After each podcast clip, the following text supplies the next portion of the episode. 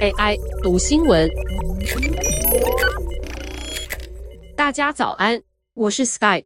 当你结束了一整天的忙碌之后，终于可以坐下来，穿上舒服的睡衣，好好看看最近大家都在讨论的新剧。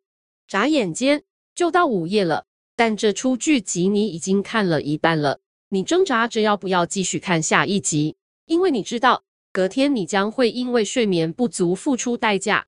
这是每个人都有过的经验。多亏了 Netflix、Disney Plus 等影音串流平台，只需要两三杯咖啡的钱，就能观赏来自不同国家的数百个剧集、电影和纪录片等。根据 Netflix 的调查，百分之六十一的用户通常一次看二到六集。另一项调查也发现，用户们并不是一次一集的看，而是暴饮暴食般的追剧，平均会在一周内会看完一季。尤其是科幻、恐怖和惊悚类型的，最让人停不下来。当人们不用苦等明天或下一周的剧情有什么新进展，马拉松式的一集接着一集追剧，反而会感觉有点嗨。这是为什么呢？心理学家卡尔向美国媒体 NBC 解释，当人们从事有愉悦感的活动时，大脑会释放一种叫多巴胺的化学物质。释放多巴胺是一种奖励机制。大脑会向身体传递这感觉很好，可以持续做的讯息。追剧就跟其他会产生多巴胺的活动和物质类似，容易让人上瘾，因为身体不会歧视快乐。追剧也让人们逃离琐碎疲惫的生活，是一个有用的舒压工具。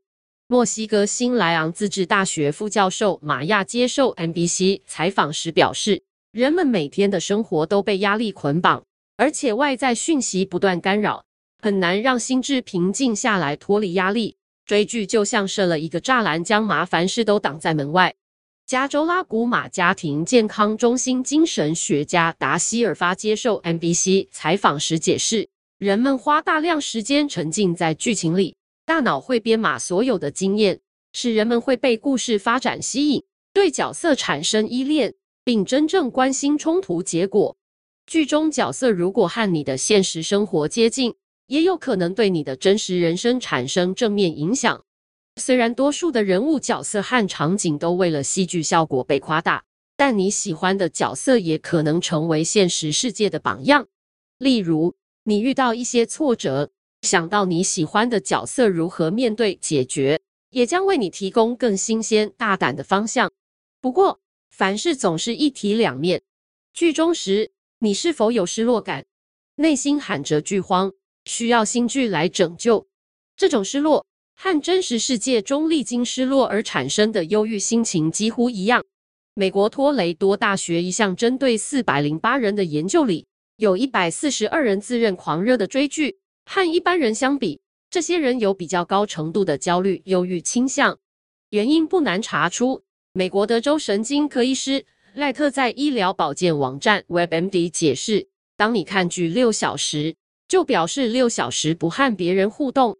如果从一开始你就一个人看，没有家人或室友一起观赏，你会变得比较孤立，因为你只和虚拟世界的人连结。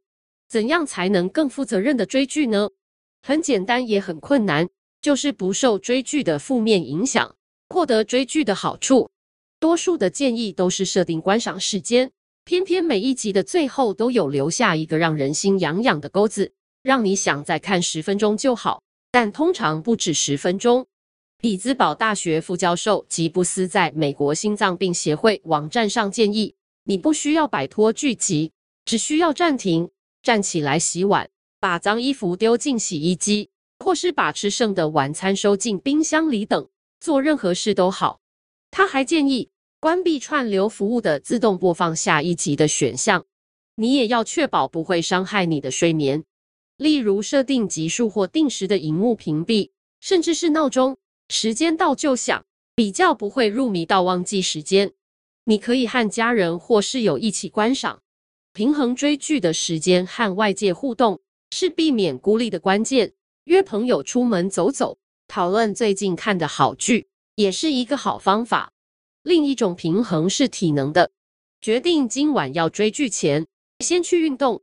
晚上更能没有罪恶感的追剧。以上文章由黄慧如撰文，技术由雅婷智慧提供。